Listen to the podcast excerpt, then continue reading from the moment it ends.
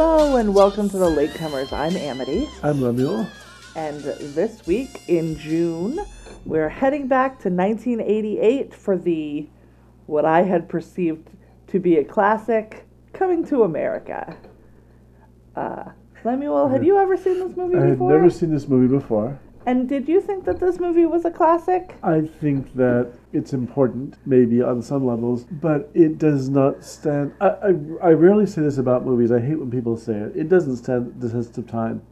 I think this Mm. It is an didn't age example, well. right, of a film because I, I really do. I will sit and watch silent films. Right. No, you like older films, and you don't have a problem with them being older. But That's this not is the a film that did feel dated, but not necessarily in a good way. Yeah, I was.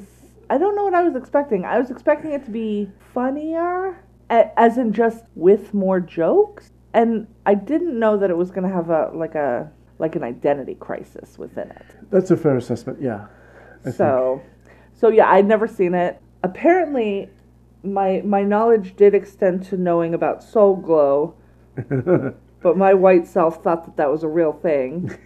it could have been. So that was maybe one of my favorite things in it because was it was lot very funny. Like the advertising you used to see on Soul Train back in the day, where there are all these you know, King Cobra and malt liquor, and it's it's terrible, and it's Yeah. it was just the right level of tastelessness that ad to go, yeah, that that. Yeah, that's about all I knew about it. I knew Eddie Murphy was a king and he was coming to America to find a queen. The end. That is the extent of my knowledge. So everything else was new information. Uh, this movie was released, as we said before, in June of 1988. Runs 117 minutes. That's too many minutes. It was yeah, For a romantic comedy or a straight comedy, it's just too many minutes. It's a lot of minutes. And there's a lot of long takes of why are we still watching this? I think there was a style of filmmaking there that has passed away. And it was I make a joke or I do something funny and we cut to you reacting to it. Right, that's not. And then it would do this in a room full of people and we'd take And then we'd go- yeah. watching everyone reacting or Maybe. and it just dragged everything out But I long. thought that the, a lot of the scenes that went on too long were Right. like he and she walking down the street. Mhm. You can't hear their conversation. Right. We're just going to watch them walk for 35 to wait, 55 you should seconds. Probably describe what the plot of the movie is Well, like, that's the thing. I didn't want to get into specifics. Just Right. two people walking down the Right. street where you can't hear them. Anyways, yeah, let's get into the specifics. Let's let's go through the plot here and see where it falls apart. I, I think, and I don't think the plot necessarily falls apart. It doesn't have the consistency of its yeah, it's own message. I think. The opening Uh, 10 minutes and the entire rest of the film are like two different movies. right. Like in Zamunda the in the United States are two different movies with two different tones. It's very strange. To start with, though, it's uh, the story of an African prince who's reached his birthday. His It's he's hey, Eddie Murphy's 21 in this. right. Okay. Everybody jump on board this bullshit train. He is, and those early scenes actually are very close to a screwball comedy. There's just outrageous things happening for the sake of being outrageous. Also boobs for no reason. I'm not gonna c- complain necessarily about It's that. not a complaint, However, it's but it's just like yes. Hey everybody, you've walked into an R-rated movie. If you didn't want to watch an R-rated movie, you should get out now. Right. But nothing this movie doesn't need to be R-rated No, it doesn't. but so he wakes up in the morning to he- a choir singing to him. Yes, Oh no, it's a band. band playing. I'm sorry, it's a band, band playing. playing. He is bathed by beautiful Nubian princesses in exotic regalia. Yes, the Who- bathers. The even there's even a scene where he's escorted to the bathroom. And the wipers have to come. I have to be mercifully Even though he asks, Right. couldn't I go by myself? And everywhere that he walks, beautiful women strew rose petals in his way. And there's parts of it that are very funny. I think that part of it, there's a scene where he has dinner with his parents. Yeah, he sits down to Right. breakfast or whatever. Bre- and, breakfast, rather. and he is at one end of the table and they are A very long ways A away. very long at way the end of the other end of the table. there's an intercom. Right, to communicate with each other. And they seem to be shocked when he actually gets up and walks to the end of the table. Like, what is he doing? Why aren't the rose bearers? Yeah, get the rose. Yeah, put, he needs to walk on rose petals, and he's Right. like, I don't though. That's the thing. So he's a he's gonna be he's gonna meet his betrothed. Mhm. His wife has been chosen for him. She's been bred, basically trained forever to just do anything that he wants. Yay! and so when he meets her, he like there's this big ceremony, and she is presented to him, with of course the typical big lady coming through, and then the d- look of dismay that this is the woman that he has to be with, Right. and then no, she's just the you know the announcer. Basically, he has the same version, and I didn't even think about it. But did they dress his like announcer in drag to be the female announcer? It You know, wouldn't surprise know. me because that's There are all that's a couple of characters in drag. There's a couple of characters in whiteface. There's a Yes. there's yeah. The, I would have. I would go ahead and call what Arsenio Hall and Eddie Murphy are doing with some of their characters blackface. right. They're black already. They get blacker. Well, they're Like- playing. Okay, so but going back to the film, um, because there's going to be a lot of complaints about Yeah. this one. Eddie Murphy's character, is Yes. the, the prince, The prince. uh, is going on about how he wants to have uh, a king. Well, he wants to marry a woman of his own choice, an independent woman with ideas Right. and thoughts. And he thinks that if you um, love a woman, woman, you should respect her opinions about Right. things and listen to her input. Now, it's unclear to me where he got these ideas because it appears that the people there don't truck with necessarily that. hold with them. So where? I mean, there must be a TV or something Right.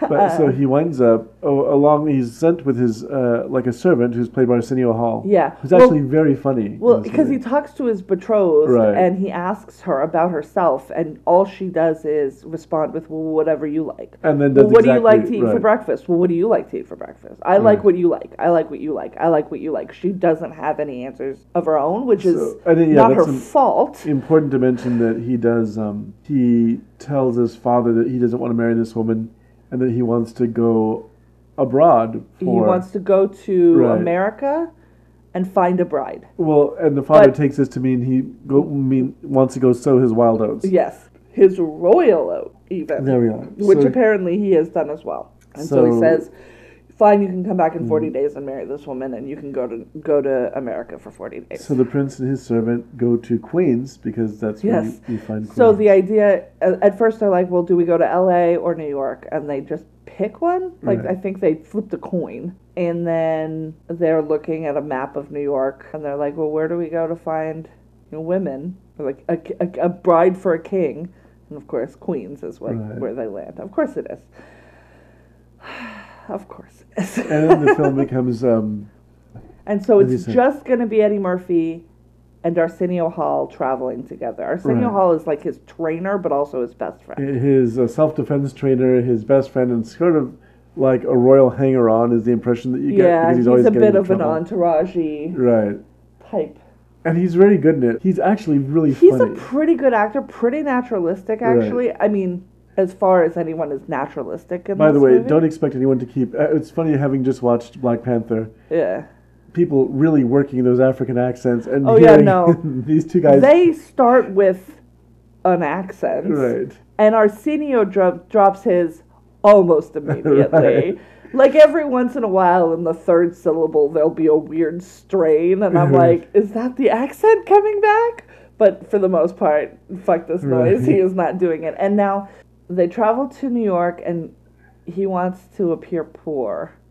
He doesn't want right. to be loved for his wealth, right? That's- extreme wealth. Yes. and which is yeah extreme so they f- basically find a flop house and they're gonna stay there and he goes out and gets a job at a fast food restaurant because they go to a like a that's what it is so they go to the barber shop Now the barber shop is the part that you find problematic because there's a host of characters, but they all. They're, um, they're all Arsenio Hall and Eddie Murphy dressed up as Well, not these all, there's other one other characters. actor There's involved. one other actor involved. but they're they are playing what we would now call really stereotypical characters, and there's a lot of those characters throughout the course of the film. Yes, all played by Arsenio Mm. Right. Hall and Eddie Murphy. Like Eddie Murphy, I think plays four characters, and Uh-huh. Arsenio Hall plays like four characters. I know he, he one of them is a woman. He plays Yeah. a woman that they try to pick up. They which try to- they refer to as extremely unattractive woman. Right. Like Wow. and it it's Arsenio Hall in drag. So Mhm. Eddie Murphy plays Uh-huh. Prince Akeem Joffer. So that's his main Yeah.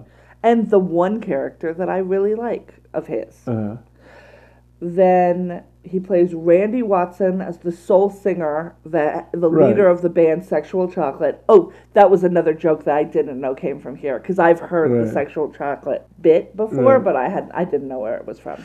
He also plays Saul, the Jewish barbershop customer.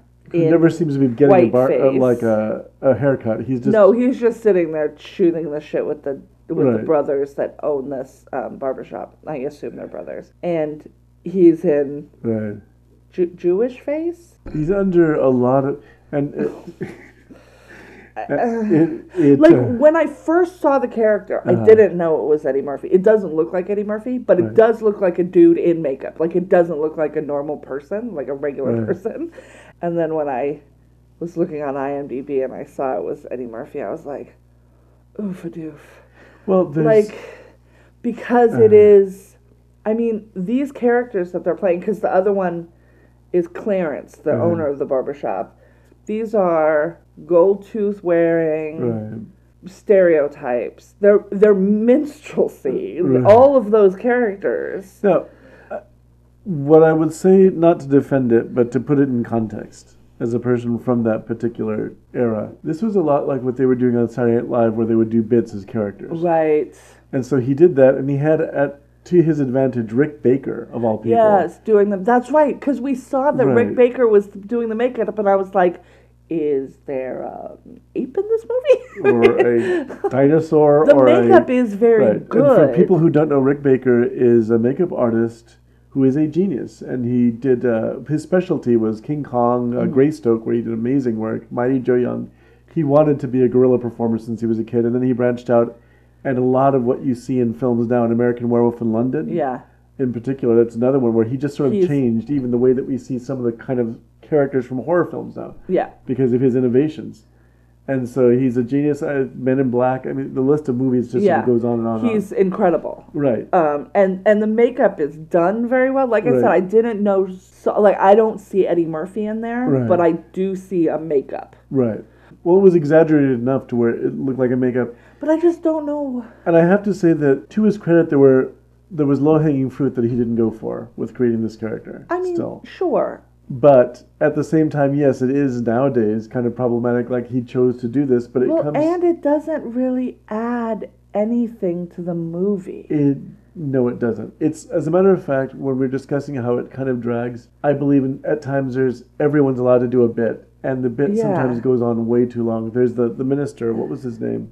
Reverend Brown. Reverend Brown, which That was one of Arsenio Well, Hall's Arsenio Hall's- characters. Yeah, who came from a, a childhood in the church, and so I'd seen him do a lot of shtick with church people, With church which is really that. funny.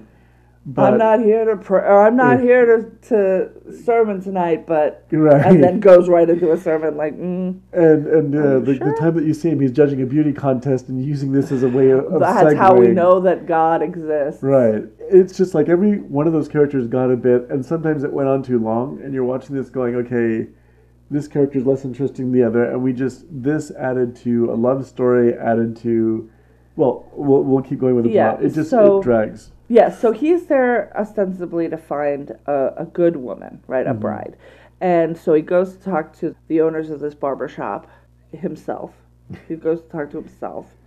And they're like, oh, good women are found at these, uh, it's like a community meeting? Well, well, they first tried the bar where they interviewed a Well, group of, yes, that's right. of we women, went to which the includes. Arsenio Hall. That's right. Um, And, and two sets of twins? Right. Three sets of twins? Two I don't sets know of how twins. twins came and it's it's actually that scene it, that some of- is one of the scenes that actually kind of works because it's really the, the pace is Yes, really fast. You know, yeah, no, that scene does work. stranger, progressively stranger people at this bar. Yeah. So then they go to it's a rally Right. To raise money for the inner city, and Akeem sees Lisa McDowell, who is giving a speech to, to get them together. Um, right. It's like she's a community builder, and he's like, "I'm in love with her." Now, mind you, an interesting thing about her is that she's the daughter of a local entrepreneur Yes. who's played by John Amos. It was really He's nice to so see him funny. again. Yeah. And he's playing a, a like kind of like a new He, ha- he has literally the most fleshed out character in this whole right, movie. but he and he's likable despite the fact that what he's doing is is awful. His name is McDowell. Yeah. He's got this burger joint called McDowell's. Right. And then he's got basically a ripoff of McDonald's. They have the golden arches. We have the golden crescents. It looks almost identical. Right. They're- He's constantly dodging being sued by McDonald's. Uh, he's got at l- later in the movie, he's like going through a McDonald's like owner's guide, like a right, and the fact that he's very new money and really wants to associate himself with wealth in any way yes. is one of the reasons why he is hoping that his daughter, you know, the one that uh, Hakeem, Hakeem Lisa Hakim has fallen in love with, has fallen in fall, fallen in love without ever speaking to her. Her Mm. Name is Lisa. Um, well, because when she presents herself, she presents herself as exactly during a speech at the she's well spoken. She has thoughts in her own right, head. and she's lovely, and so he sees her, and this is the woman he's coming to look for. And it, but however, her father, Lisa's father, has different plans because he really wants her to be engaged to the Soul Glo King or Prince. Yes, the prince of Soul Glo because he His father doesn't invented seem to the have product. anything to do with it. His name is Daryl, Right. and it is Eric LaSalle from ER. He's always going to be from ER with a me. really, really just a moist head. right. It's Just it's, it's distracting. wet. And his character is really strange to me because the first time we meet him is at this rally, and we know that he has money, and he pat like the collection basket as it goes in front of him. He just passes it on. He doesn't put any money in it. Now Akeem grabs Semmi's Semmi, who's Arsenio Hall's character. Arsenio Hall's character. His like um, he carries the money and he, he's got this money clip that's constantly just full of cash, and he grabs the thing and just drops the whole thing in the in the bucket, which Daryl certainly takes credit for the next day when Lisa's like. We got this huge donation. You wouldn't know who that was from, would you? And he's like, Huh? This character, there's nothing like so it seems like he's cheap, but he treats her fine. And Well, okay. but he just doesn't do anything or he's just he's like oatmeal. Well, he makes well. He becomes more of a character later. He he does have a sense of entitlement that she just sort of belongs to him. Yes, there is And, that um, for sure. And Lisa, in the meanwhile, Lisa's sister, who um, younger sister Patrice. Patrice, is I'm not sure what they were going for with her character because she's somewhere between a gold digger and a nymphomaniac. Um, I Por qué no los dos? right, but I I don't know why one of those precludes the other one. Uh, well, I said somewhere between the two of them. Yeah. So Oh, yeah, that's right. So they have uh, tickets to a basketball game. Right. Oh, and Akeem has um has applied to work at McDowell's with Semmi. Right. So they're both working there. alongside Louie Anderson. Yes, Louie Anderson. Oh, a tiny baby Louie Anderson, uh, who's very good as Maurice. What a weird name. And and Akeem says that he comes from goat herders. That's his story. That's his story. He doesn't, and that he's there as a student at the University of the United States because no research. He did no research quickly. before coming in. There was no Google. We can't hold it against him.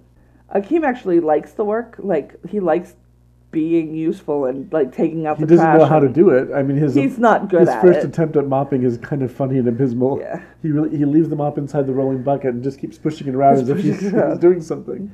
Semmi hates it because Semmi Right. really, really likes his like life of leisure. Right.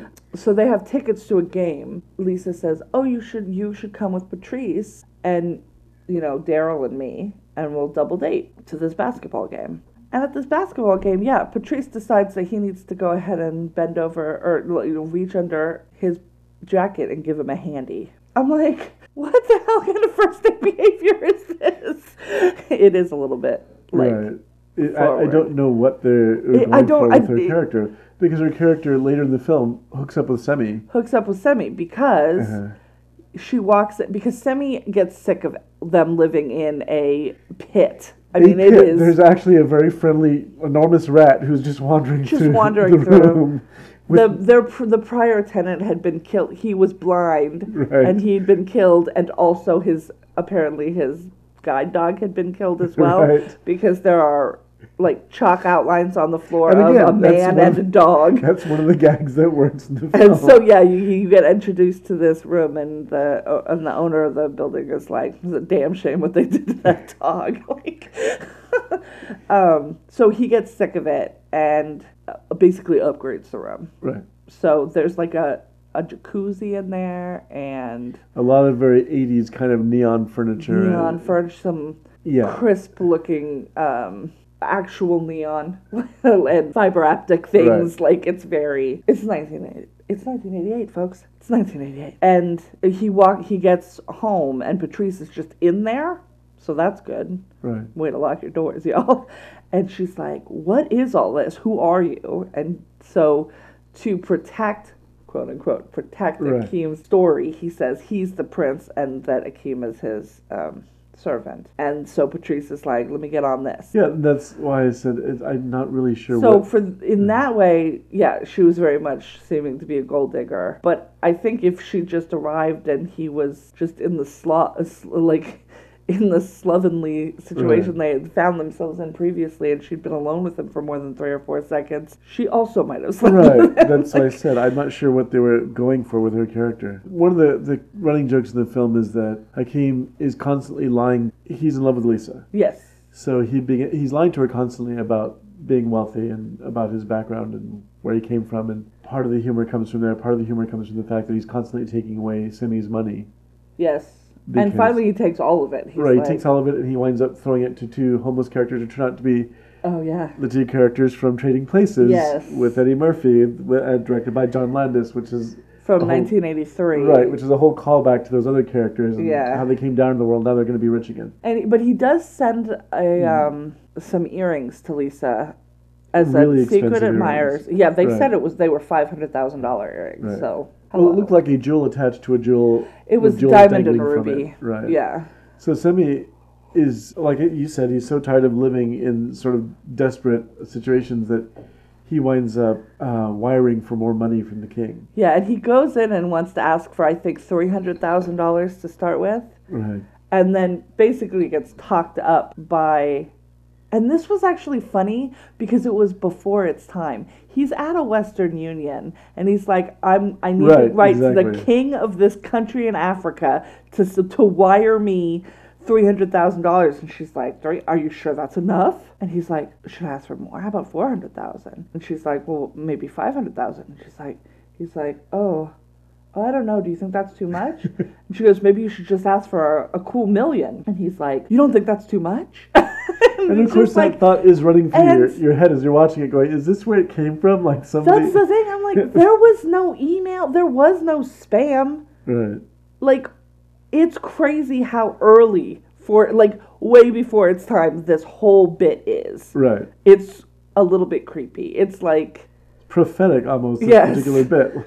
Oh, somebody, somebody's to make money. So off he this ends again. up asking for a million dollars, which tips off the king that some shit is going down, and he arrives. He and the queen and the rose bearers and Right. The entire and- entourage and- uh, comes by and tries to find him, and this enter this at this point, Hakeem and Lisa. Lisa are are falling in love with each Yeah, other. Yeah, she's basically broken up with Daryl because they were having a party, and with no conversation between Daryl and Lisa, Daryl and Lisa's father um, announced to every and Daryl's parents, and that was actually funny. They and the his parents and his grandmother get up from the couch, Mhm. and there are just three wet spots on the back of the upholstery because their hair is Because of Soul Glo. moist. Daryl and uh, her father go ahead and announce to everyone that he has asked her to marry him, and she has said yes. He has not asked her to marry him, and she has not said yes. And so she's like, uh, "I don't really appreciate you planning out your whole life, my whole life with my dad, and not including me in the conversation. So we're done. We're not together anymore." And then he sends lots of flowers, and her dad is apologetic, Kind a of. little I don't know. He, he, he really wants her to be taken care of, but also he doesn't want to provide for her in any way. I guess. I'm well, he like- does. There's a funnier scene where he invites Hakeem over his house, and it turns out that what he's doing is that he's um, Hakeem thinks that this is going to be some sort of reward. He's inviting to his home as a guest. Instead, he's there to basically serve drinks. Yes, he's basically a, like a cater waiter. Right. So, well, Hakeem is looking around this house, which again screams new money with all these sort of. It does. Yeah, the the McDowell house Right. really is uh, Uh, he's telling him, well, someday you could have a house like this too. So in 30, so right. thir- with uh, 25 to 30 years of hard work, you could have a house like this. It's And just I like, oh, great. that's because it's about the size of the royal bathroom, probably, Yeah, and I think that's what works really well in, in defining that character, yeah, the dad, in that he really is desperately upwardly mobile. yes. and seeing the circumstances and the situation that he comes from, you really begin to. I, I felt like appreciative He- of at like, honestly, I do think that he is Yeah. the uh-huh. most well realized character. Right. And for all of his faults and his bad decisions, yeah, definitely likable. Right, You're on his side the whole time, even though he is because it's not for him. He's really trying to set this up for his is, daughters. and and I don't think like he's not going to hold her to a thing. Right. He, there's not going to be like, well, I'm going to disown you if you don't marry so and so or Right. whatever. That's not going to happen. no. He loves her. He just really wants her to be taken care of. From there, there's a, a big comic scene where uh, the king is Mm. The in and following, and, and he's really wonderful. James Earl Jones is the king, and he has Yes, wearing a lion, a whole ass lion. right. and so he pulls this off really well. This kind of voice of authority, and It's funny. I watch James Earl Jones speaking in this movie, and I am seeing his mouth move, Right. and it's still kind of like it's ADR because his voice is so sort of ethereal, and I'm so Right. used to seeing it out of so many different well, things. see now there you grew up with probably the Lion King Mufasa. and Darth Vader, so Eh. he, he was like a voice actor to a generation, and to some of us, like growing up watching him in The Great White Hope yeah. and other stuff. And I it's like have seen him in a lot of movies, but just when he does the when he does voice, the full, the full. then it's like it's like watching a puppet. it's funny because it's like I think, and I don't know if you had this experience because it was similar for me when I was a kid watching Orson Welles in a film because I'd watched him in, interviewed and doing. But when he there's a speaking voice and then there's the performing and then there's voice, the performance which voice. sounds yes. like thunder. Yeah. literally. It's very much like that. Because when he's just talking to Right. him, it wasn't like that. But then, Uh-huh. yeah, he would proclaim. Right. And I was like, oh, damn. the king goes to the hotel and scoops up Semmi, who's there. And Semmi's like, praise Jesus, hallelujah. I hate this place. Get me out of here. And they say, you know, you're going to be punished. And then you, you're confined to our suite at the Waldorf Astoria right. And you smell terrible, so the bathers need to bathe you, which means he's definitely getting laid because that's like the whole joke with the Right. bathers is apparently it's it's a fluff and fold situation. um, they give you a happy ending. I, mm, That there's something like Yeah. that that they've uh, that's inferred in the film. so Akeem finds out that that happens, and so he puts his prince stuff back on, and he's Right. like, "All right, well, I gotta come clean. I gotta say who I am now." And and then Daryl also is supposed to be stopping by the house. They're all gonna converge at the McDowell's house. Daryl is also gonna come try and come by because um, Mr. McDowell is like. I think I can get this smoothed over. Just come back and we'll get this taken care of. Because he doesn't want Lisa any less for Lisa not wanting him so that's healthy. Good job. And uh, yeah, and then they all appear at different times and run into each other, and then finally, and then Patrice is like, "Oh well, that's not the prince. Your fr- that you know the other one is the prince." And then again, we go into the slapstick comedy scene where everyone's converging in a room at the same time, pointing fingers. Who's the prince? Who's not the prince?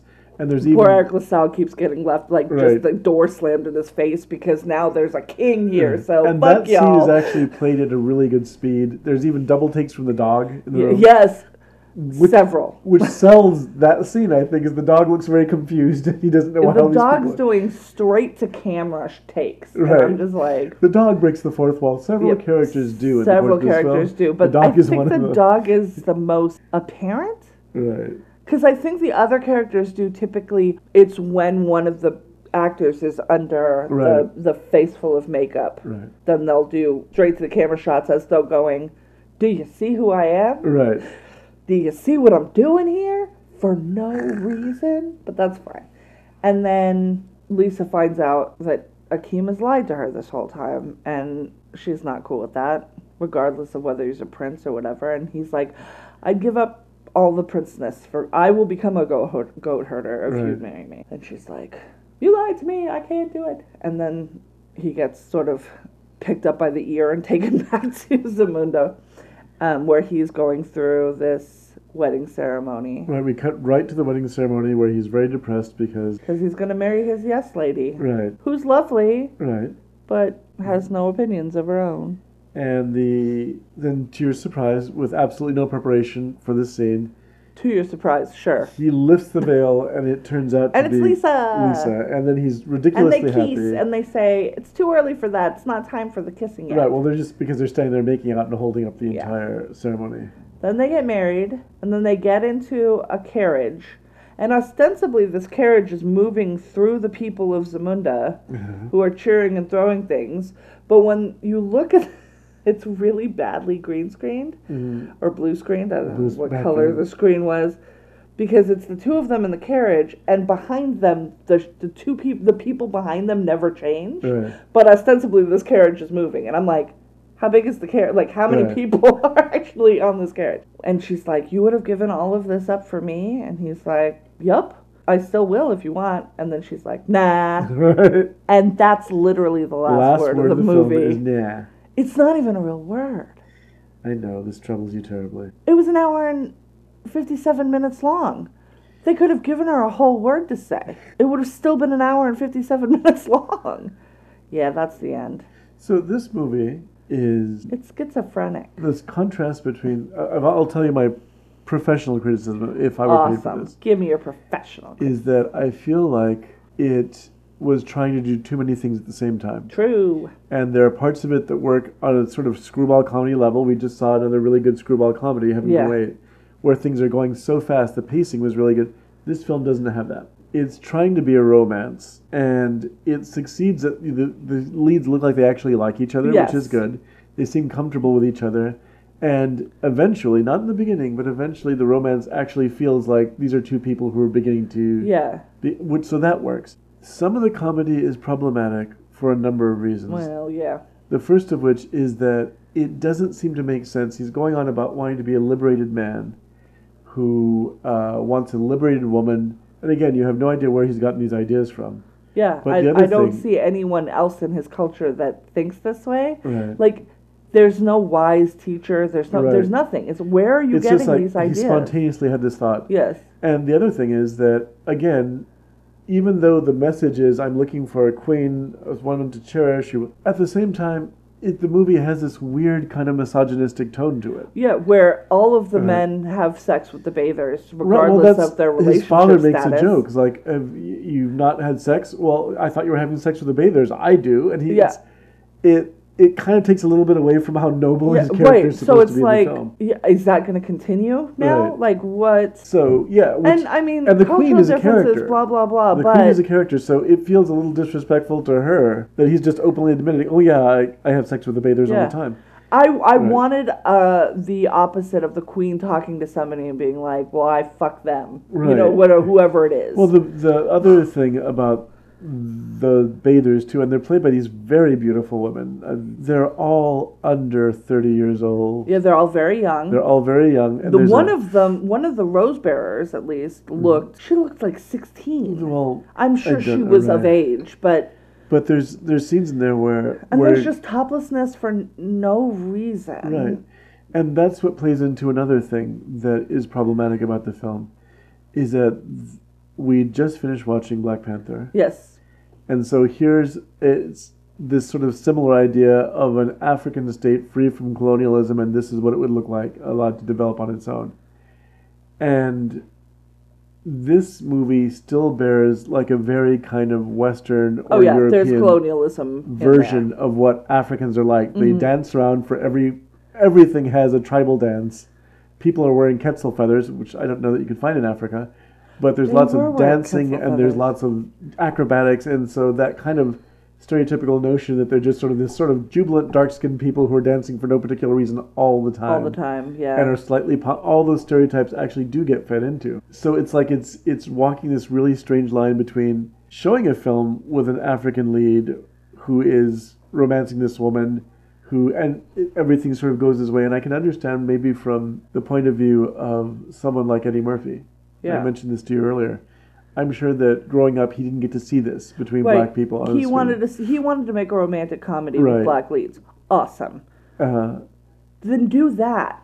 I don't know what all of this extra d- yeah. over the top comedy Right. pieces are there for. And I think if I was going to cut the film, and it's you could cut thirty right, minutes I could this cut movie. the entire beginning of the movie. hmm I could cut the entire beginning of the movie. It would be funnier if you showed these two guys coming to. I think it could have. You could have Right. started at the meal scene right. with the with the father because I do kind of like that Uh-huh. that distance and the intercom and the and the Yeah, yeah, that was how the- the opulent bits that really everything is. But the whole beginning where he's getting up and being bathed and being dressed like he's a baby, I yeah. I don't know that that added anything to what we were I think it Watching. detracted from it. Um, but I don't know. Like I said, watching this movie, the sense that I got was you you could have taken that out. I, if I was gonna redo the film, I would actually take out the entire beginning so that you don't know until the end whether he's a prince or not. And then James Earl Jones shows up in lion skin. But that would have been the way that I would have done it. yeah, that would have, that's interesting. Yeah, But that was, and again, film student coming back, like, how could I have done this? How could it, I- yeah. it just it added so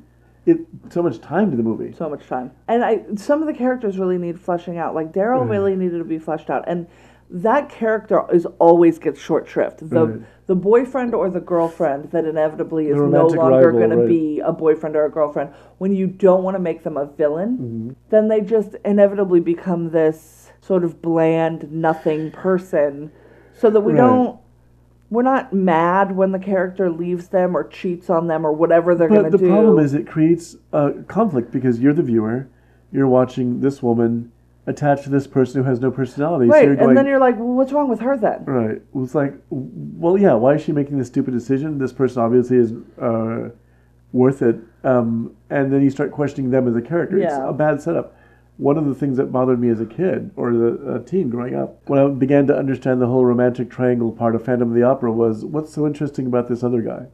you know, Right. that was always like the Phantom No, of the Opera. has is a so- whole face, right? so- But especially Sometimes that's all you're looking The for in a dude is a whole face. Version of it We're shallow. was very much like the Phantom is so interesting.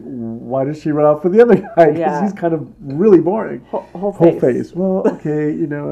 Uh, I understand. Ladies be shallow. What are you gonna do? but anyhow, going back to this film, it's just I felt like I was pulled in all sorts of different directions. I didn't know exactly where to go with it. And again, that Saturday Night Live school of humor where Yeah. we're all going to have characters doing and bits. and he ends up, you Mhm. know, this is the Klumps movies, right? And Right. the, the the various movies like that where he is all of the characters, and that this is maybe the first one of those, but it's only like it only sort of dips its toe into that, Right. and I'm just like, do that or do this romantic comedy, but it doesn't Which I felt both. they both worked as separate things, but not sure, necessarily exactly. together. I felt like the romantic part worked. Mhm. I felt like the comedy worked. You know, You know, but I felt it, it was problematic. running them together. It well, some of it It was. detracted. It- well, each just like side detracted from the other. It's kind of like um, and it was not like a 50-50 thing. It was Right. like a 75-25 maybe? yeah, it was oddly lopsided. So when you've got a two-hour movie that feels half an hour too long, what I want to do is cut the 25% that doesn't Right. really fit. I don't know. Anyhow, Yeah. That was the movie. So apparently there were some bad feelings on set and then bad feelings after the Right, movie came out. So John Landis had directed, as we talked about before, Eddie Murphy in Trading Places. And then Eddie Murphy tapped John Landis to direct this. Five years later, four years later, there was bad blood on the set. Apparently, Eddie Murphy had really was really feeling himself. So John Landis quotes or calls says the guy on Trading Places was young and full of energy and curious and funny and fresh and great. The guy on Coming to America was the pig of the world. Wow. But I still think he's wonderful in the movie. And he is very good in the movie. Right. He's very engaging. Now, John Landis is also a problematic guy. Yes. He, well, he's a very problematic guy. I mean, um, there's a longer Uh-huh. thing from an Eddie Murphy quote. This is on the Uh-huh. Wikipedia page. Apparently, there was a physical confrontation. We had a tuss- This is from Eddie Murphy. We had a Uh-huh. tussling confrontation We didn't come to blows. Personalities didn't mesh. I grabbed him and he thought I was playing. So he tried to grab my balls and I pushed him away. Wow. And then I'm like instantly with Terry Crews and the fucking, Right. you know what I mean? And I'm like, why is that the move if you're pl- mm. Hey, every director and producer in the 80s, keep your hands on your own balls. Right. Don't touch anybody else's balls. And then he says that he d- he had been he directed him in Trading Places and really uh, liked it yeah. liked him, and he was coming off of three flops, including the suit about the Twilight Zone. No, the, yeah. So John Landis's career was pretty much in the toilet. There was a, a accident on set with a helicopter Mm-hmm. right. that killed three people, including two children. Is Two children right? and Vic Morrow, the actor, Jennifer Jason Leigh's father. oh wow, I didn't know Oh, that. yeah. It doesn't make it worse or better. No, no. It's just I just didn't know yeah, that. that her, was the and it killed. A helicopter dropped on them, and there was a lawsuit. There was a lot of um, a lot of stuff came out about how really kind of rowdy and out of control a lot of the, the filming was. The kids should not have been working those hours. Mm-hmm. Those hours even. there should have been. I mean, not that it was any better to kill stunt doubles, but what They shouldn't have been there. it was a recreation of a Vietnam scene, Mm-hmm. and there was not enough care taken for all the pyrotechnics. Gotcha. and it blew a piece of shrapnel into the rotor blade into of the the rotor of the helicopter. There's nothing you can do at that point, people. right? The, I'm sure that. Oh, then it must have killed more than three people because the helicopter pilot probably. No, they survived. They did. Yeah. Uh, with Um, huge amounts of guilt They survived, and there's a horrible. I remember seeing some of the footage that came out at the trial of just a helicopter dropping on people. That was Oh a god, that's thing horrifying. Yeah. I'm like, yeah, I didn't need to see that, but you, and as a- then that movie still came out, which is a Uh-huh. little bit mind blowing. well, that me. scene wasn't in the film. Well, let's hope not. John Landis was a very hot shot director, though, and that was his coming down. Yeah. Um, well, that was that's that's what the the quote goes on to say. He says, "I I want to give him a shot," and then he says, "quote I was going out of my way to help this guy, and he fucked me over. Now he's got a hit picture on his resume, a movie that made over two hundred million, as opposed to him coming off a couple of fucked up movies, which is where I'd rather see him right now." right. But then, so that was 1988. Uh, Six years later, they collaborated again on Beverly Hills Cop 3. So it was, they must have gotten over it. Right. Or, you know, what I wanted to talk about more Yeah. then is the the court case that came from this because I really want to address the the Art Buchwald thing yes. and the fact that what it, this movie could have been and what it wound up being because uh, we're criticizing on the basis of almost like a modern framing of this film. It's like, yeah, there's a lot of this that's problematic, but So Art Buchwald Mhm. is a writer, humorist and writer, right, a darling of the East Coast literati. I don't know. He had a long-standing column, right, in like um. Washington Post, in the Washington Post, focused on political satire and commentary. So he sued Paramount Pictures after the film was released because. Do you want to talk about it, or do you want me to talk Well, about it? I, I want to read the, the, the synopsis, but he essentially he pitched a screen treatment for a movie called "It's a Crude, Crude World." Yes. So in 1982, he met. Jeffrey Katzenberg. Oh, it was Jeffrey Katzenberg at of Paramount. Pitched this with the intent of starring Eddie Murphy, who was under contract to Paramount back when that was a thing. I don't think that's a thing anymore. And the synopsis, and then it was renamed King for a Day. Right. The synopsis was as follows: This is a rough one. Okay. Buckle in.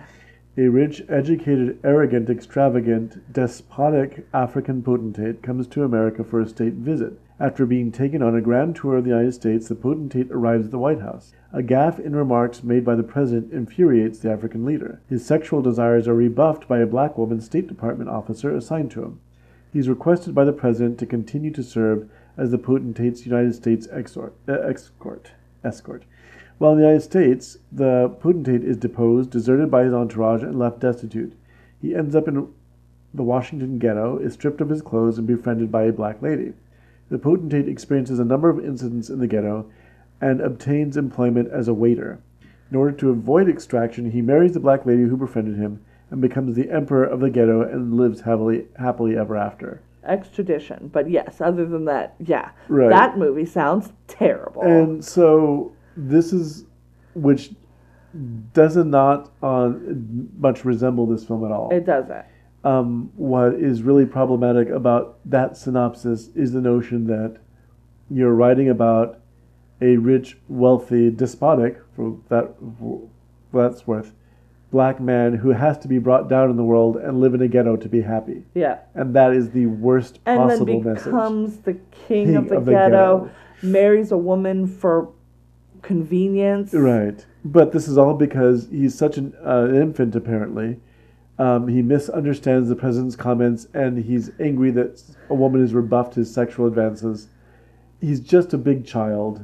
Um, and he Yeah, gets it taken away from him, and then he winds up basically coming down in the world. And but- I guess it's the idea if he gets extradited, they're going to kill him because he was a despot. right. Like, yeah, this sounds terrible. But it, yeah, it's So it's like, right. I can understand if this fell into the hands of somebody. Why would Eddie Murphy want to do this? well, they optioned it Uh-huh. in, tw- in in 1983, commissioned several unsuccessful scripts. No kidding. Right. Uh, after two years, Paramount abandoned it, and it was picked up by Warner Brothers, optioned by Warner Brothers in 1986. In 1987, Paramount began to develop this movie based on a story by Eddie Murphy, to be directed by John Landis. The outline was, quote, similar. Hmm. then in 1988, Warner Brothers canceled their version of the thing. And so Art Buchenwald is left with, or Buchwald without. Buchenwald, no. Buchwald. No, no, no. I know. I'm like, why does that sound familiar to me? That's why it sounds sounds familiar. Um, Buchwald uh, is left without, basically without anybody having bought the option to his thing. And then um, he sued after the fact that they um, reneged because the contract with Paramount stated that he would be paid a certain amount if his treatment were made into a film, and he thinks that the film that they made was close enough to the treatment that he had provided. The decision was actually he won in court.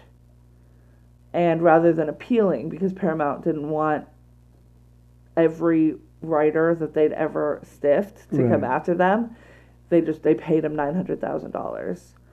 Um, and what happened, the like the the aftermath or like the the sort of downfall that happened was Paramount had to open its books Right. because the movie had made two hundred eighty-eight million dollars. The movie didn't cost two hundred eighty-eight million dollars to make, but they were claiming a net profit of zero, mm. and they were claiming that they pay the writer based on a percentage of net profit. Well, if your net profit's zero, I give you hundred percent of that. That's not a mm. problem. And it turns out that the way that Paramount and likely every other studio at the time calculated what they were going to pay, calculated what they were going to pay to the writers was real fucked up math Right. that then got exposed to everyone and they couldn't do that anymore. They would double, they would say that they had to pay X amount for a thing, and it was one thing that they basically said they paid for like four or five times Right. um, repeatedly throughout the process. Um, I'm sure the SEC also was like, I'm sorry, how much are you saying that you're profiting? Because that's some bullshit, and we're going to want some taxes off of that as well, IRS. Yeah, you had thought that this like bankrupted Paramount. I thought it had a bigger effect than it did, but I remember there was a lot of sensationalistic media around it at the time, especially about Paramount's Paramount's decision with what they did, how they handled how they handled it, yeah. Having looked at Art Buchwald's, you know, the idea behind his story, Sounds I- terrible. it sounds terrible, and I'm really glad that film never got made, because, you know, it is one thing to see, and and, and this does become a race issue. It's one thing to see, you know, a white character go through these same changes, Yeah, but to see a black person once again reduced to living in a ghetto, yeah. and that somehow puts him in his place, there's an awful lot Yeah. of that that kind of really Yeah. awful feeling. And Yeah, even- if if this is your life, right, you should be happy. right. So quit complaining. Look how like, much really? happier your life is now than when you were a That's king. terrible. and- yeah. and somehow the, the lack of, of ability to be a king also i really appreciate the fact that this is the movie that came out of that Yeah. um, that you had a movie where at least you got to see sort of african people thriving and living in their own community Yeah, no, it's true. living in a castle they have a Although I think they have a probably a real one percent issue that right similar because you never see life outside Well, the castle Yeah, that's which true. is the the But and but like ninety percent of the people that you see in the castle are servants. That's Right. not great. right exactly. so I'm glad. And by ninety percent, I'm misspeaking when I'm saying I should be saying ninety nine percent of the people that you everybody but the prince and his parents. and, yeah. yeah, because every even Semmi is an. Uh, Semmi, he's a a servant. servant. Yeah. So I appreciated the fact that what we got to see was a better sort of version of a fairy tale that was aimed primarily at audiences who never got to see things like this. Yeah. You know, I, I remember growing up in the decade before this, all the black families you saw were living in the ghetto and they were servants. Mm-hmm. You know, when you're watching television shows, they're all broke, they're all poor. Moving on up. Right, except for the Jeffersons, which was all about how new money handled situations. And it, so it's all. And the Huxtables were on right. by this point. But the Huxtables, uh, that was a, a second. that was the yeah, shit. That, was, the on. That second was generation. kind of a change where you could see black people being successful. And even when Cosby did that show, there was a lot of resentment towards it, even inside the black community. Where Flip Wilson did a show about a family just getting by, and he said, This is the black version of the Cosby show. That's unfortunate. Well, we were watching United Shades of America Right. this week. It was about historically black colleges and universities, which are largely responsible for that black middle class that came Mm-hmm. up in the late 70s, 80s, 90s, giving people an education that they were not able to get previously without just obstacles that Danger of were life and limb. generally too steep to breach. And, and it's, it, it's what makes what's happened with Cosby such a great pity. It is really deflating because he did do something really positive and it throws that entire legacy into this kind of. Yeah, but he's been problematic for a long time, even outside of his treatment of women. Well, when he got older, he became very sort of problematic. I mean, He got real get off my lawn, pull up your pants. right, kind of. Really using the N word against his own people. Like, what? Do you, what? Right. Are you, yeah? He's There was a there was a period of time though when he was actually representing a, a kind of a vision moving forward right. That we don't have to be poor all the time that we don't have to be seen We that can way. be upper middle class, Right. upper class, yeah, well educated, and so that's yeah that well again, and well paid for that education, which I think is the other side to that because Mm-hmm. the most well educated group in the United States is African American women. right So let's pay them. right let's let's pay them now because well educated only goes so far Right. until they get paid for it. But so overall what would you say did you, did you like the movie or did you because you you were having a decision or you were wrestling with it Overall, uh-huh um, I'm glad I watched it because now I get some jokes that I didn't necessarily know where they came from. Although the, I mean, it's not hard to get that Soul Glo song. That's just just funny. There's Right. nothing else to it. Do I ever need to watch it again? Mm-mm. I've got Black Panther on DVD over there, or Right. Blu-ray even. Uh, I don't. I'd rather watch like Love and Basketball if I want to watch black people fall in love, and I'll watch you know an actual comedy if I want to watch a comedy. Like here's the thing though you have a choice yes, and back then there was there there maybe wasn't. Yeah, and no, the other fair. thing is that I think that I'm not again, mad it was No, no, no, made. no. in, in defending the film, and again, I, it's not like I like it, especially because it's not necessarily what I like. Um, And I, I- actually think not I know really a lot of people right, who. So this movie came out when I was eight. right, Um, and I think if you watch God, this I'm so movie when you're 15, 16, Mm-hmm. there's a lot to really like there. right. I think watching it as a 37 year old woman, 38 year old woman, I don't know how old I am, uh, there's less to like. but I feel like what happened is, as we were saying, is you and saying, we're 30 years on. Right. So is that at the time as I we- have options. you have other options of films that you can watch. yeah. You can watch Moonlight, Yeah. right? You can watch something really that could have never been made then. No, that's true. And um, and so as a result, Hashtag blast. I'm hashtag blast. Um, for those of you in the studio audience or the listening audience, the expression that went along with that was Oh. actually really funny. Oh, okay. I don't Um, know what my face looks like, so. But I think that there were more options open to you, and it was almost as if Eddie Murphy, I really feel this would be more Eddie Murphy than John Landis, and the black cast of really wonderful black actors. yeah. I mean, I saw some guys, I'm like, oh my God, whatever happened? I love John Amos. Yeah. But I. Um, uh, and the dude that plays their landlord is really great. Um, Right. Faison. Yeah, Frank Faison. Frank. I'm not a big fan of the I'm gonna dress up as 14 characters and be all the characters thing. Right. For from anybody. Mike Myers too. Don't don't don't love it. Uh, but I mean, when you're watching this movie, you're watching. Okay, so John Amos, Madge Sinclair, who I saw a lot back then. that's the what the queen, the, the right? Queen, yeah. the Queen, uh, Frankie Faison, you're right. Frankie Faison. Yeah. Um, and Calvin Lockhart.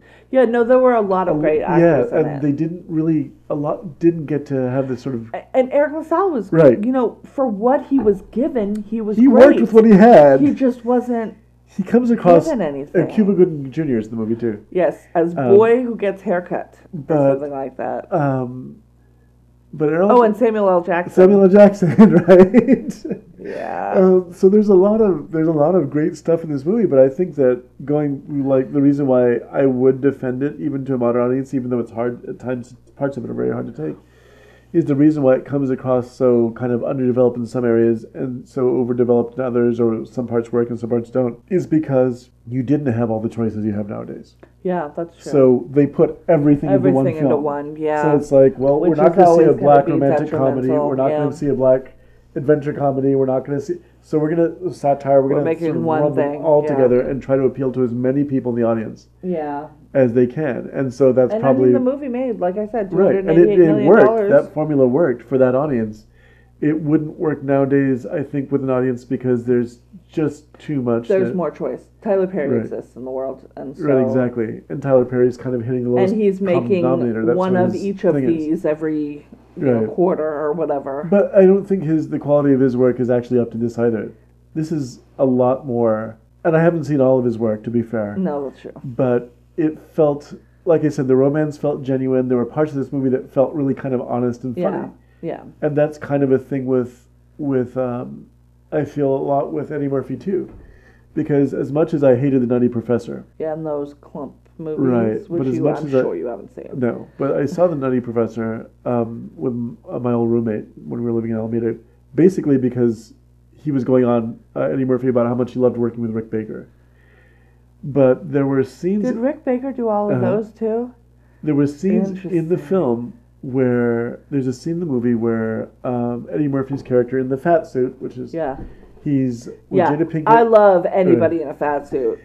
And they show up at a comedy club, and the comedian starts, you know, who's not doing great in his routine, sees this Eddie Murphy's character, And so just and just, and you see Eddie Murphy's character like trying to laugh along with it, and there's like a slow close up on his face, he's an extremely is, good actor. and he just doesn't. It's like he doesn't trust himself to it. He doesn't. But that scene, that it's might like, be damn. it. It really might Right. be a I don't want to expose myself Right, in something. a way that Because that I, dramatic acting would require me I to don't do. know that he, and maybe he could. I don't know that he could have played that scene without all the makeup on, because that right, scene is because so. it would have been too close. Right. Like it would have been. and it's very brief, but personal. really painful. And you're looking at it going, God, he really sold it. And I remember my roommate, who was a you know a film student at the time, we just looked at each other like, God, where did that come from? Yeah. In No, I think that he really pulled it off. comedy is fucking. It's hard. And so whenever I see somebody go from comedy to drama, I'm like, of course they can. yeah. Of course they can, if they choose to. right. and he has chosen. And I think that's a, To avoid a problem that. that is a plague on comedians, even modern ones, or even to you know what was the God who I saw the other day doing a dramatic part. It just didn't work because he kept trying to Jim Carrey when he was doing you know trying to do drama. Jim Carrey can do He drama can, but that's the problem when again. he is with a director who Right. will make him stop. and that's what, basically what you need. You need a strong director to guide them through the performance Yep. because if not, just like tell the actor, tell him you're doing good. Don't overdo it. You don't need to be funny. Right. Just kind of play it straight. Right. And when he starts to do the joke, Right. lean into the thing that's comfortable Right. to get him the fuck away from that. Yeah. Because otherwise, you have a Jim Carrey or a Mike Myers who Right. is unleashed in a way that is not Well, yeah. entertaining. And yet, we have a whole movie of it. Well, I'm thinking of the director for the series of unfortunate events, The movie, not the, the, the film, not the, the not the Netflix, Netflix series, series. where he just um, leaned into Jim Carrey. Just do what you want, show up and do what you want, and Don't do that. and so he's doing different takes, and he's uh, he's working with really And young performers who don't know how to interact with us yet. with the. It doesn't work with the material. But the same thing with fucking Mike Myers and the Cat in the Hat. Like, Uh. why are you making this sexual? Right. These are children's picture books. These are children's icons. assholes. Yeah. um, and so the cat Can you not turn your tail into a dick? Right. That'd be great. I, I didn't see it. I couldn't get past the first part of the Grinch, for, which again apparently was really uh, a really wonderful. I believe that was also Rick Baker Yes. makeup job, and the He might be doing the new one too. Yeah, No, he- no, no. It's animated. So for everyone out there, Rick Baker is a wonderful, wonderful man. and he has beautiful white hair. He's very soft spoken too. I, He there's a- just made himself look like Christopher Lee. We'll put it on the Facebook page Uh, because it's there's a picture cool. of him as Count Dooku and uh, Christopher Lee, and again, it's only his face because he admitted I can't pull off. You know, Rick Baker is not a tall man. He's not. and Christopher an Lee was six foot five. man. So it's like, yeah, Yeah. the disparity. Uh, As long as there's nothing to give a sense of scale. So we've got one thumb sideways and one thumbs up. I, I, I'm giving a thumbs up in appreciation of when the film was made, yeah. and saying you didn't have the choice to see all these different movies, so they threw everything at you. And I'm saying we live mm. in 2018. Praise the Lord. Hallelujah. Right, And I am so not needing to watch this You, movie again. you don't need to watch it again, but at the same time, but listen of. to that Soul Glo song. Some Right. sexual chocolate. The music in the so- in the movie was Right. actually really good. But I just appreciate the fact that there was a that this you know it has a place historically. There's a context for this movie, and I'm sure Yes. that it was a step forward. And we're getting now able to have more choices because Of that. someone took the hit Yeah. way back no, when. that's true. So just appreciate it in that context, and that way I would give it like a thumbs up. And oh, that takes me back to Roger Ebert and Gene Siskel. I miss them. R.I.P. Yep. Uh, do you have a recommendation this week?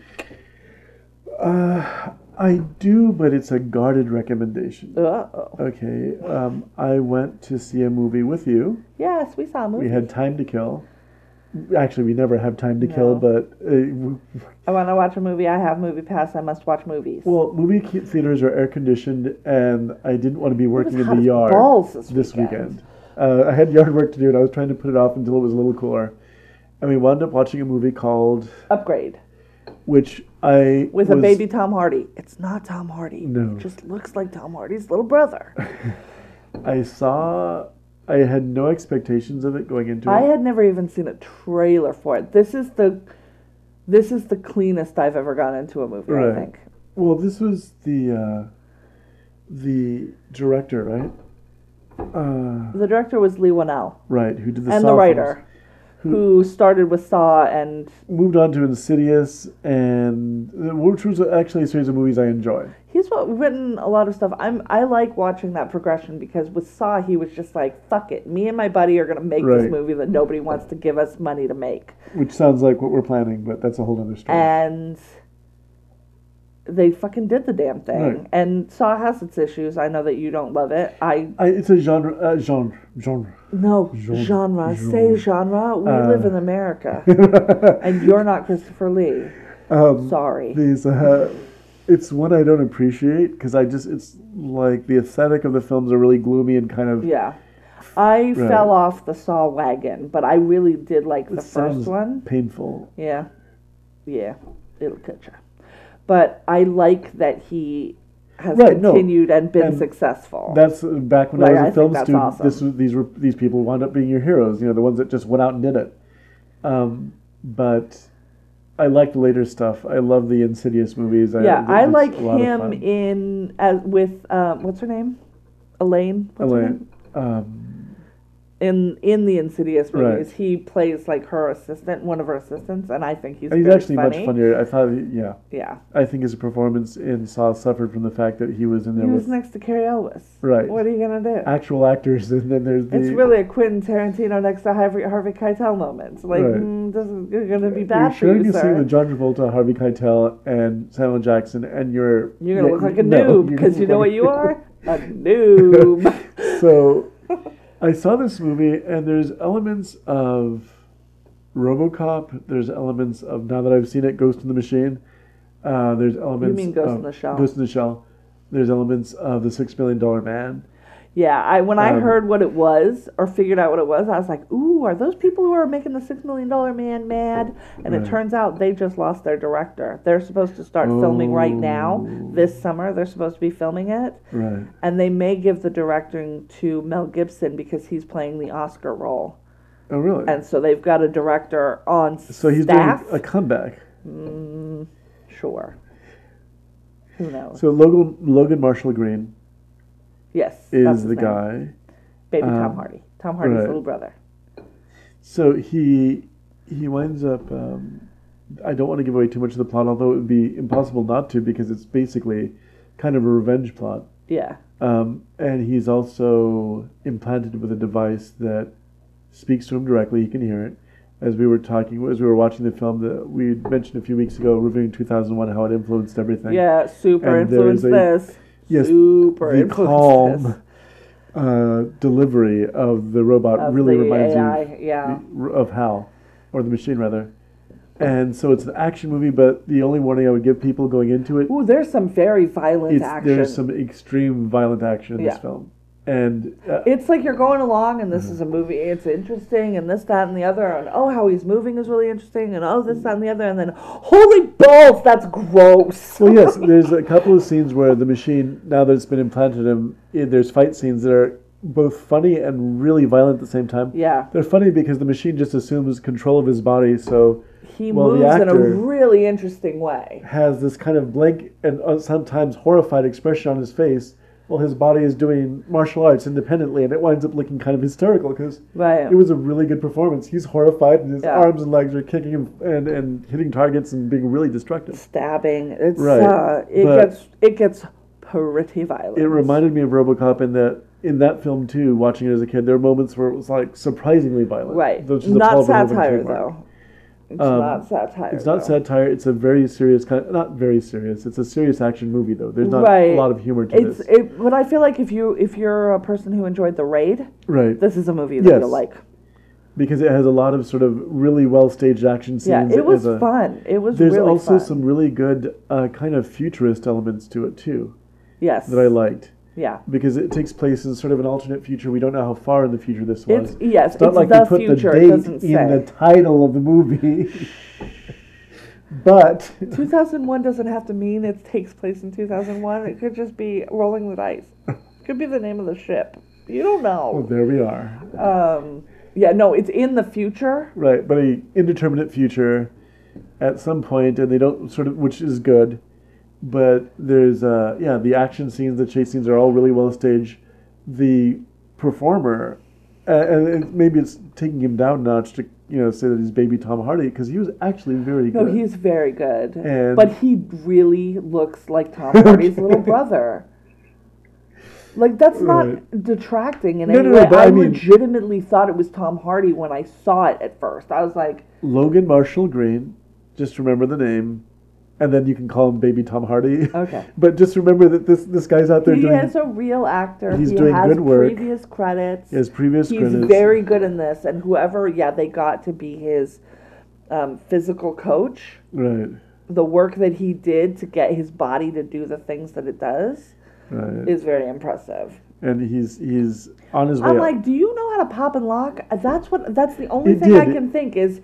He he moves very much like one of those dancers. Right, those- because to, to, to inform you of the reason why that happens is that there are moments when his the machine this machine that's been implanted in him simply takes over his body. takes over his defend him. body, so he Right. is not. So, but again, the performance, the contradiction between the fact that he looks horrified by what his body is able to do, right. and he's like, you know, cringing while his hands are flying around doing. Yeah. It's really funny. Yeah. He's been in Prometheus. He's been in Across the Universe. He's. Oh, Uh, does he sing? Um, I don't remember him. He was in Devil, which was a horror movie that I really liked. Who was he in Devil? He was one of the guys in the elevator. Uh, he was the mechanic who they suspected being a terrorist. Okay, thank you. Um, uh, Spider-Man: Homecoming. He was. Uh, yeah. So he's he's going Yeah. places. He's I'm- been in a lot of stuff, and hopefully he'll be in more stuff because he's very good. as a matter of fact, this film. Maybe he played Tom Hardy's little brother or something.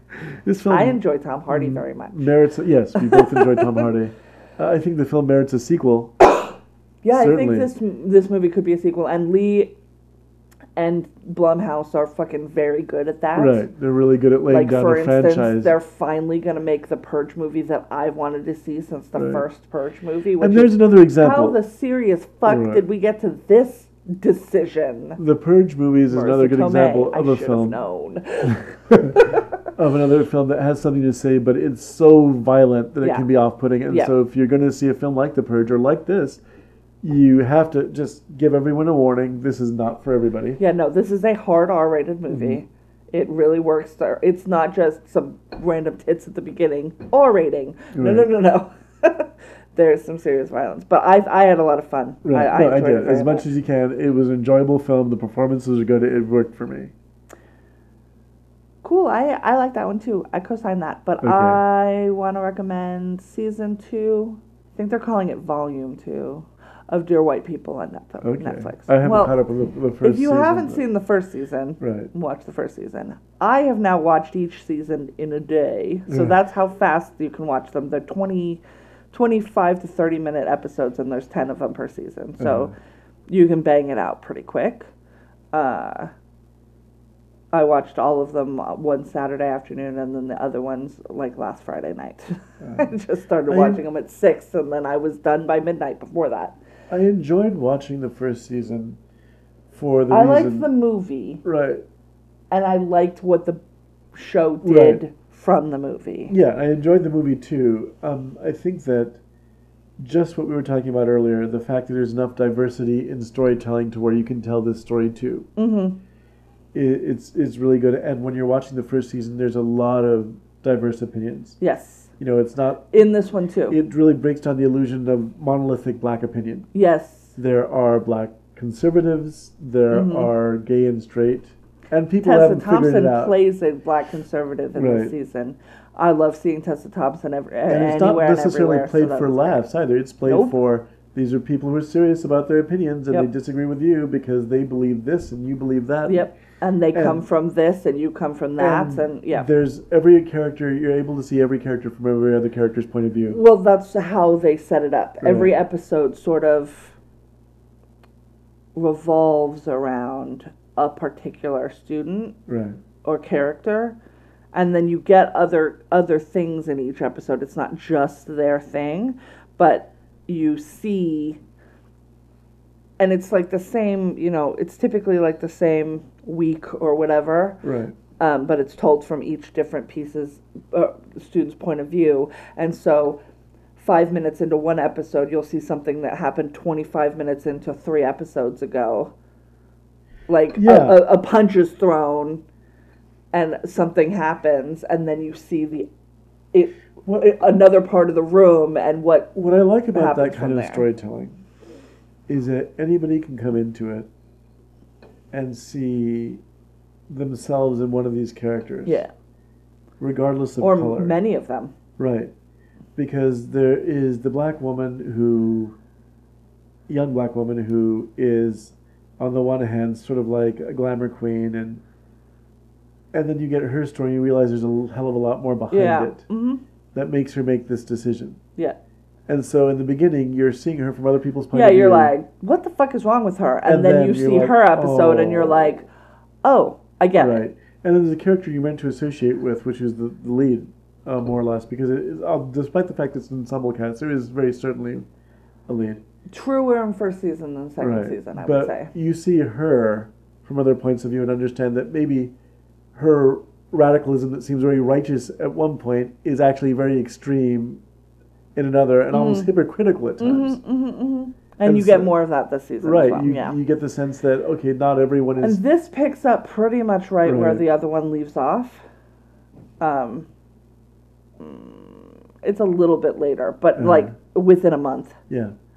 Uh, yeah, no, it's really good. Yeah, Gay it's good. I'm characters, looking forward to straight actually finishing the first season, which Yeah. I still have yet to do. You should re maybe re- I don't know if you remember because Oh, I been like remember a pretty year. much what's Okay. happened. Um, I know that I And then there's a nice recap. kind yeah recap thing Okay. and then yeah and then this season and i i really enjoyed it um like i said it's like five hours altogether so watch it over a couple nights I'm be bad f- like me and turn it on at six o'clock on a friday and then go to bed at midnight. I'm looking forward to Kimmy Schmidt for the same reasons, just binging. I, don't- I don't know. Mm, We'll see. I don't think I watched last season. Yeah, you did. Did I? Yeah. Okay. It was about I her, it's not in my brain. her and her mom. I believe it was. I don't. I don't. I legitimately don't remember Yeah. that last season of of season three of Schmidt. So, I don't know.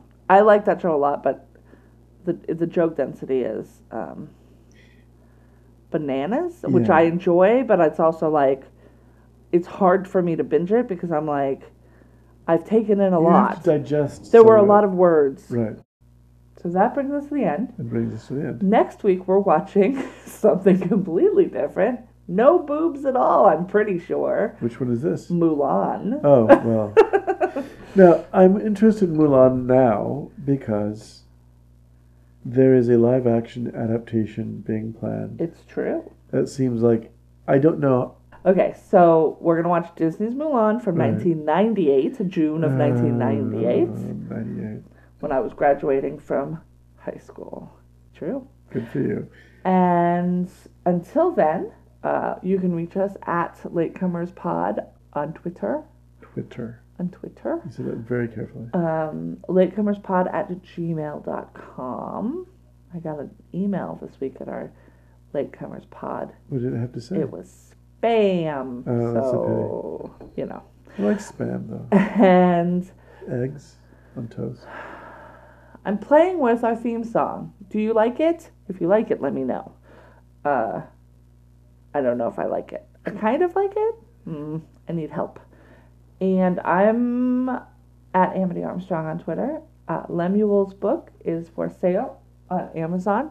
Seeling Night, S E E L I N G N I G H T, two words, at Amazon. And he is not on Twitter. Anything else? Is that everything? Okay. Thank you for listening, and remember, better late than never.